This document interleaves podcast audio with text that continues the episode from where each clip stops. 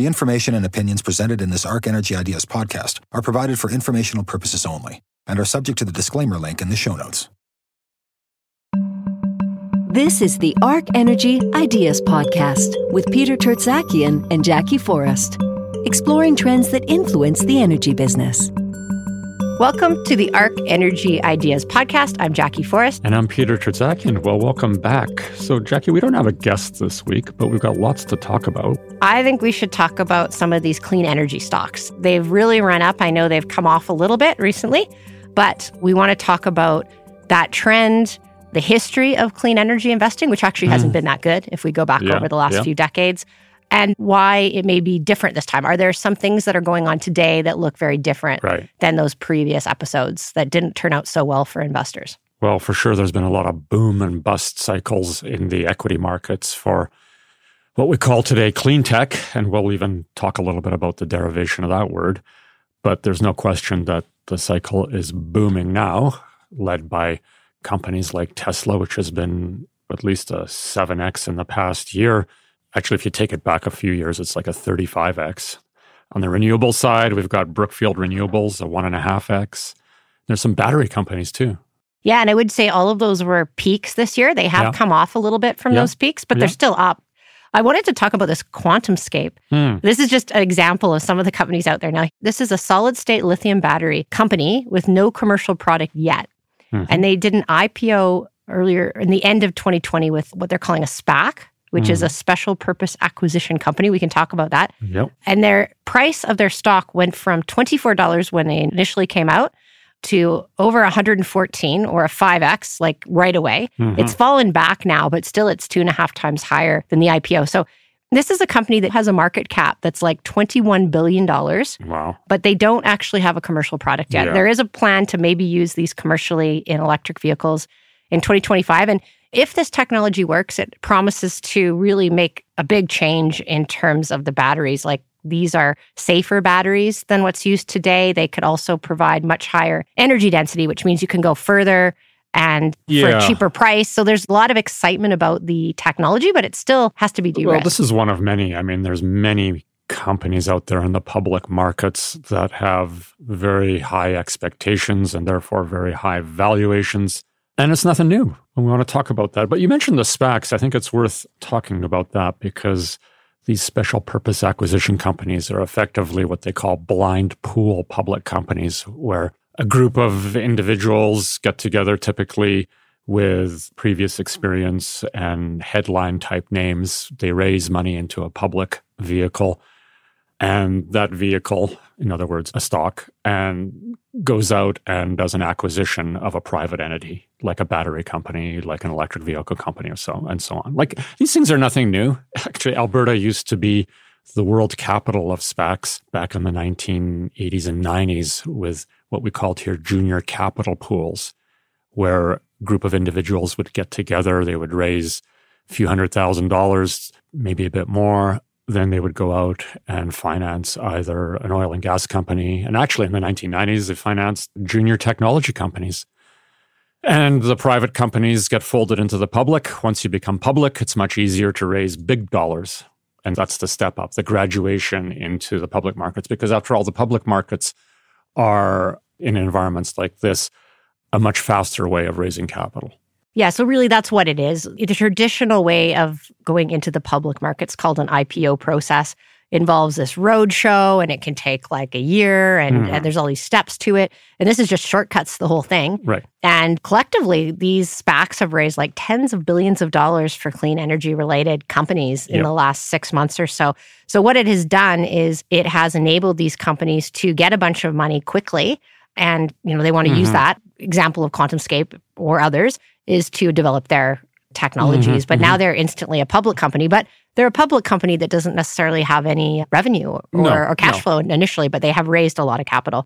No, it's taken the initial fundraising and going through the regulatory processes out of the time scale for companies that want to go public and have access to big dollars. And there's no question a lot of these companies need big dollars to be able to commercialize their products and break into the mass market. All right, well, let's talk about the history of clean tech and the rebranding, actually, because mm. a lot of hmm. people aren't calling it clean tech. We're already dating ourselves by using that word.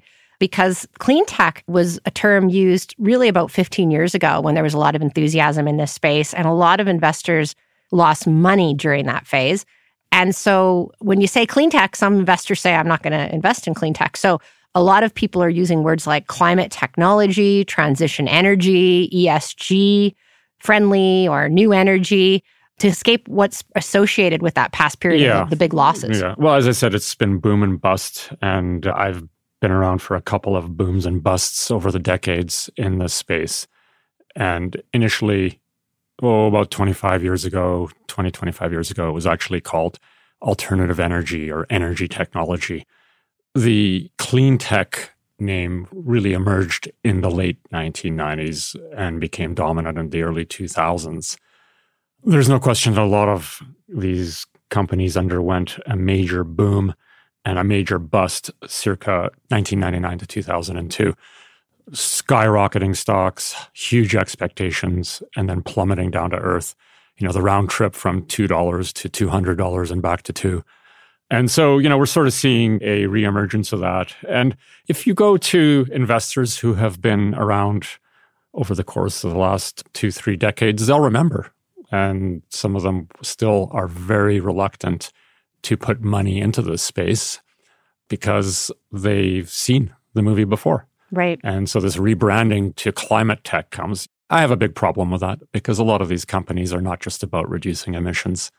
A lot of them are about sustainability. A lot of them are about efficiency and just making our energy processes better. So I'm not sure it's going to stick. Actually, I prefer the whole energy technology because that's the space we're in. There's just technology emerging across all of our energy systems.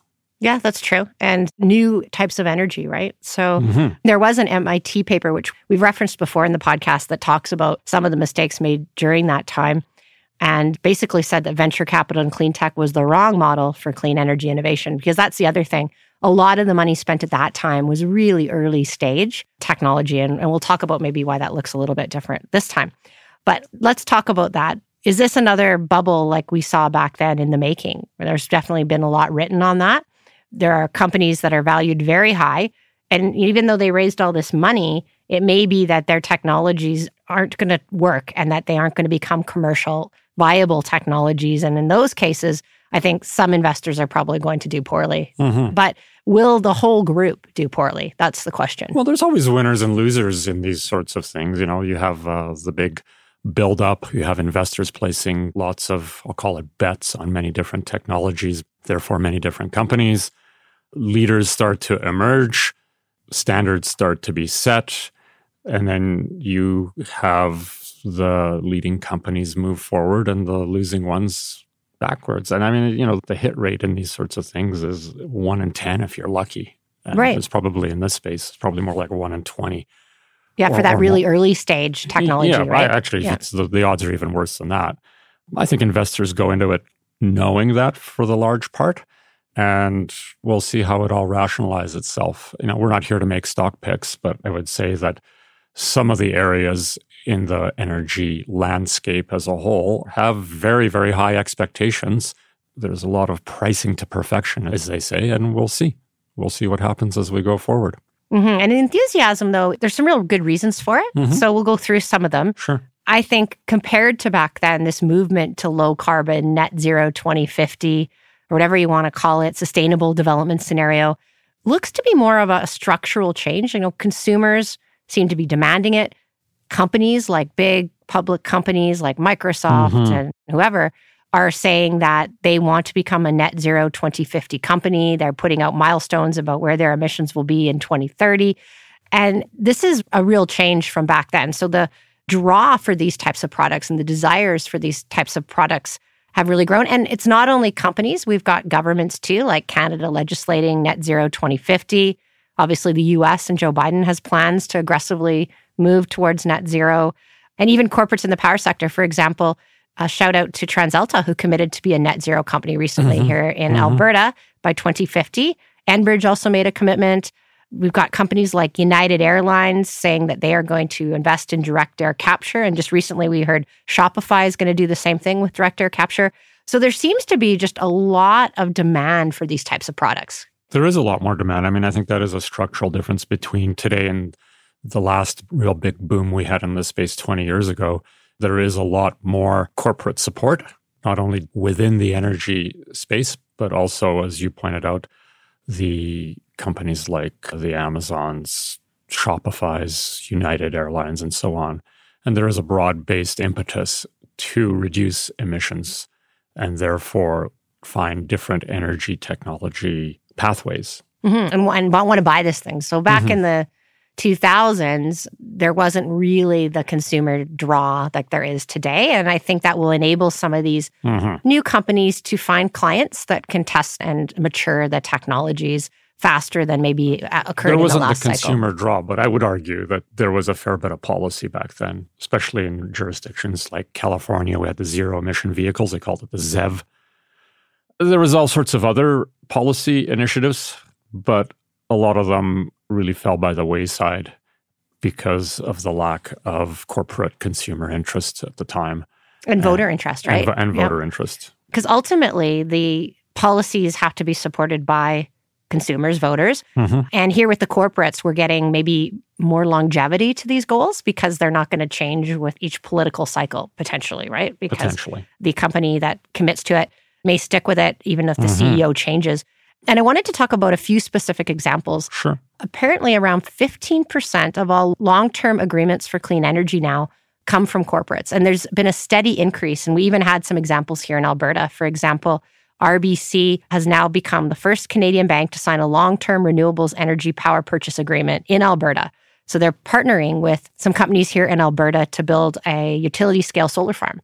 So explain what they're doing. They're getting into these agreements to purchase their electricity from a renewable energy provider to net out any fossil fuel based electricity that the bank consumes? Yes. Yeah, so RBC may consume electricity across the country but they're going to support this solar farm here in Alberta and say, well, even though I'm consuming some electricity that does use fossil fuels, maybe like in the Maritimes, I'm offsetting that by mm. investing in this project that's generating electrons that wouldn't have if I hadn't supported it. As a side note, we did do the podcast, I don't know, several weeks back about how Alberta has become an attractive place to set up solar and wind because of its deregulated power markets. Yeah, we had that Green Gate Power on with mm-hmm. Dan telling us about that. So there's an example of a corporate making a I don't know, they don't say the duration of this, but often they are beyond 10 years, right. sometimes 20 years. So the other specific example I just touched on it is this direct air capture, which I find really interesting because direct air capture is basically capturing CO2 from the air, like it says, and sequestering it.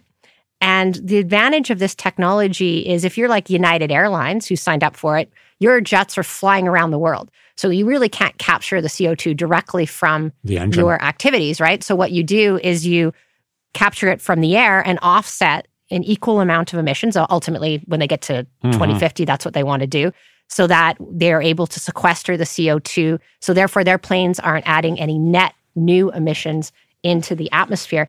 And Occidental Petroleum has a really unique opportunity that they're pursuing. So, Occidental Petroleum in the Permian actually already had CO2 injection going on, but the CO2 was coming from geological reservoirs. And then they were putting that into their oil reservoirs to enhance their oil production. Mm. But what they're going to do is switch from taking that geological source of CO2 to taking it from these direct air capture units. And they have put some really aggressive goals in terms of where they want to get to as a company by doing this.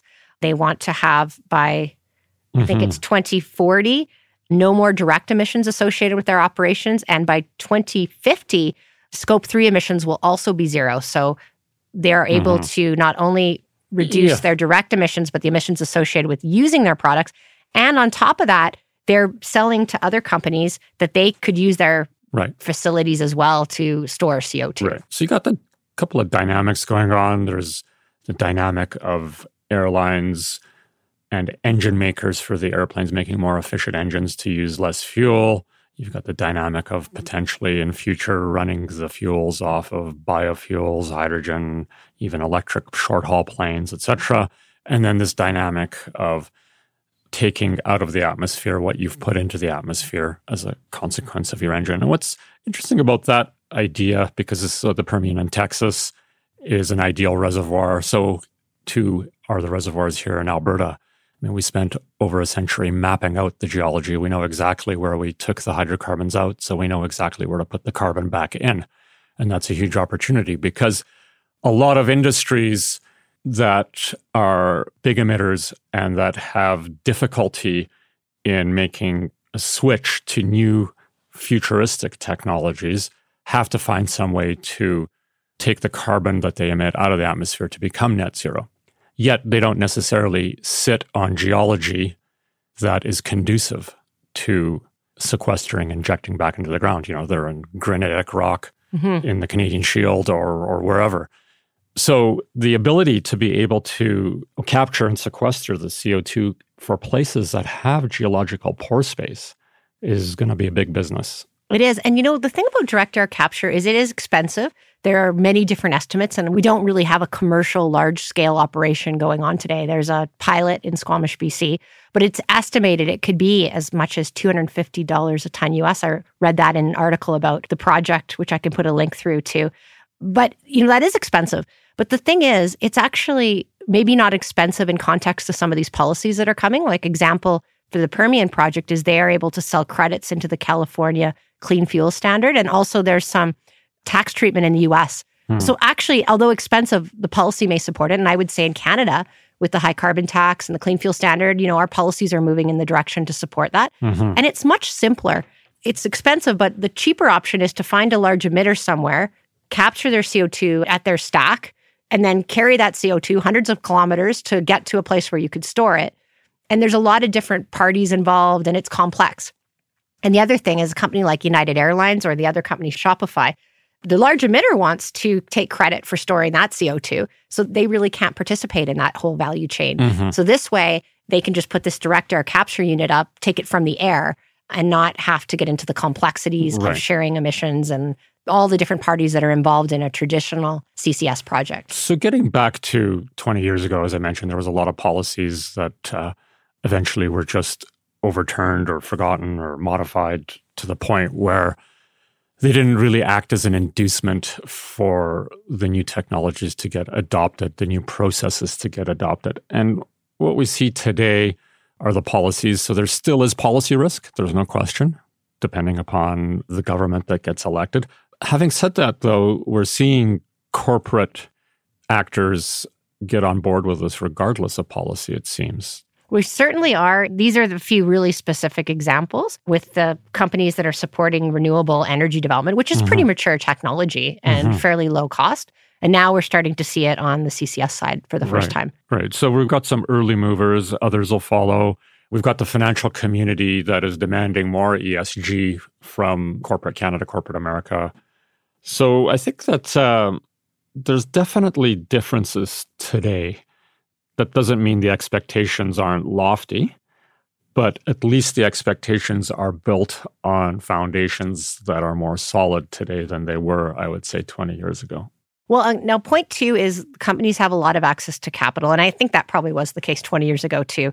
Not only have they raised tens of billions, if not hundreds of billions of dollars, if you look mm-hmm. collectively at the sector over the last six months, but you've also got potentially a lot of stimulus money coming. Mm-hmm. So, for mm-hmm. example, after the financial crisis, about 350 billion was spent on clean energy mm-hmm. globally. And already about half that much has been committed. And there is the expectation that we'll see more stimulus spending this year. And Joe Biden has pledged to spend as much as mm-hmm. 2 trillion just on clean energy. So the magnitude of capital could be just a order of magnitude higher as what it was back then. And all that money should result in more successes, should it not? On this front, I'm a little more skeptical than most. The reason being, first of all, a lot of countries are getting tapped out in terms of their stimulus. I mean, there's been a lot of stimulus that's broad based into the economy already, like the Joe right. Biden's 1.9 trillion dollar plan and all oh, the, plus all the other stimulus plus, that plus Trump all, had. And, yeah. so there's that, and then the stimulus does lead to inflation and the inflationary fears are growing. Right. And you throw more money and you just create the situation where the pull on resources, the pull on just capacity as a consequence of all this money being thrown at different things just creates much higher costs. And I think that the policymakers are worried about that. So I don't know if you're going to see that much more stimulus money coming in. You'll see some for sure, mm-hmm. but we'll see. Yeah, I know it's a good point because uh, with this latest almost two trillion, right, as the U.S. is uh, mm-hmm. really put out a lot of stimulus money already, and none of it directed at clean energy, or not none of it, but there's fairly small amounts directed at clean energy. Yeah, and maybe they don't have to. And in the ideal world, the government funding is only seed capital that we see corporate America, corporate Canada, corporate Europe, etc lead the charge. Mm-hmm. I think one thing the governments can do, especially in the US, is create supportive policies, right? They don't have a mm-hmm. price on carbon or right. some of these things right. that maybe would accelerate the adoption of some of these. All right, let's talk about the next one. This argument is the fact that while there are still some real emerging technologies that are at early stage, there are many more mature technologies that are really ready for scale up and growth mm. compared to back then. So if you think about renewables, down 80 or 90% from 10 years ago in terms of their costs and arguably some of the cheapest source mm-hmm. of electricity. Battery costs are way down. Biofuels are better understood. CCS is established, I would say. There's operating plants here in Western Canada, for instance. Grid and smart devices have evolved and are really ready to scale up. EVs, I would argue, are ready for greater adoption. And so there are segments of the clean energy space that look a lot more mature than back then. Yeah, they do. There's a learning curve effect going on with the ability to manufacture at scale a lot of the componentry that is going to go into these new energy systems.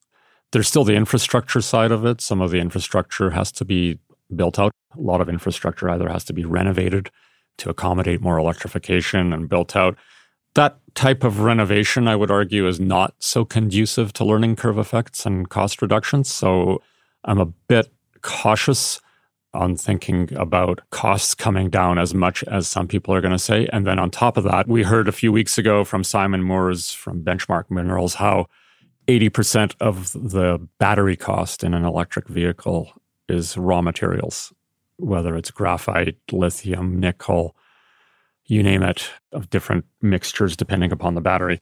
But regardless, if the raw materials go up in price, then the cost curves don't come down nearly as fast.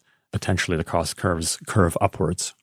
Yeah, no, that's the thing. The pull on the resources to support this yeah, is going to yeah. probably create some slowdowns and bumps in the road, right. um, and things aren't going to maybe go so as fast. Technology and process innovations definitely driving down the costs some of these things, scale, lots of capital coming in.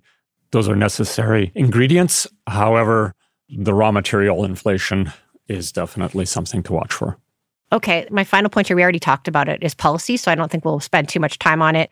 But I think the government policies that put a price on carbon that levelize the playing field because hydrocarbons mm-hmm. are cheap and price of oil and gas has gone up a little bit recently, but they're still relatively cheap compared to some of these new energy solutions. So I think it's really important that we get those types of policies. A great example is back in was about 15 years ago the Alberta and federal government made big bets on CCS here and they put government money, hundreds of millions of dollars into the projects we have today, but they did not put a price on carbon that created a real economy, right? So we put the government money in, that's as far as it went. It didn't take off because what you need is a price on carbon that gets sure. the private capital coming in and starting to invest. Yeah, well, the prices on carbon that are being proposed and implemented are definitely high enough to get things moving in some of these other areas, like the renovation of infrastructure to put in CCUS, to build out infrastructure like hydrogen, and so on. The question is how that price of carbon is going to trickle through to the consumer and to what extent the consumer ultimately, whether it's a corporate consumer or an individual consumer, is going to pay for it. Right. And if they're going right. to accept that and, and vote in the government after. You know, I point back to 20 years ago, that same zero emission vehicles standard, the ZEV standard that was California was pitching. And, you know, it added a certain cost to the price of each vehicle because back then it was much more difficult to make a zero emission vehicle, whether it was battery electric or fuel cell. And the automakers pushed back and basically said the consumer, my customer, is never going to pay for this thing. So you can't do that. You're going to hamper our auto industry. A lot of the rules were relaxed as a consequence. Yeah, because if it drives up prices and it yeah. becomes unaffordable, there's yeah. generally not acceptance of it. All right, I want to finish off to talk about the oil and gas industry there is a lot of costs being layered on the oil and gas industry mm-hmm. because of these policies, making it more expensive. And I think that is very different whether it be the carbon price or the clean fuel standard or bans on building new pipelines or inability to raise capital where the mm. clean sector can raise capital. Do you think that is a big difference this time versus back then? It certainly is a big difference. It's imposing a lot of restrictions on the industry. So its only major source of capital now is cash flow, which at $65 is going to be fairly healthy. You know, the interesting thing to me is, is that the low price periods, we've talked about this before, has caused the oil and gas industry globally to reduce their cost structure quite dramatically. Here at home, the industry is consolidating to become more competitive and lower their costs. So, you know, every time there's a policy layer or restriction that's being put on the industry that serves to increase the cost of their product, they're reducing the cost to offset it.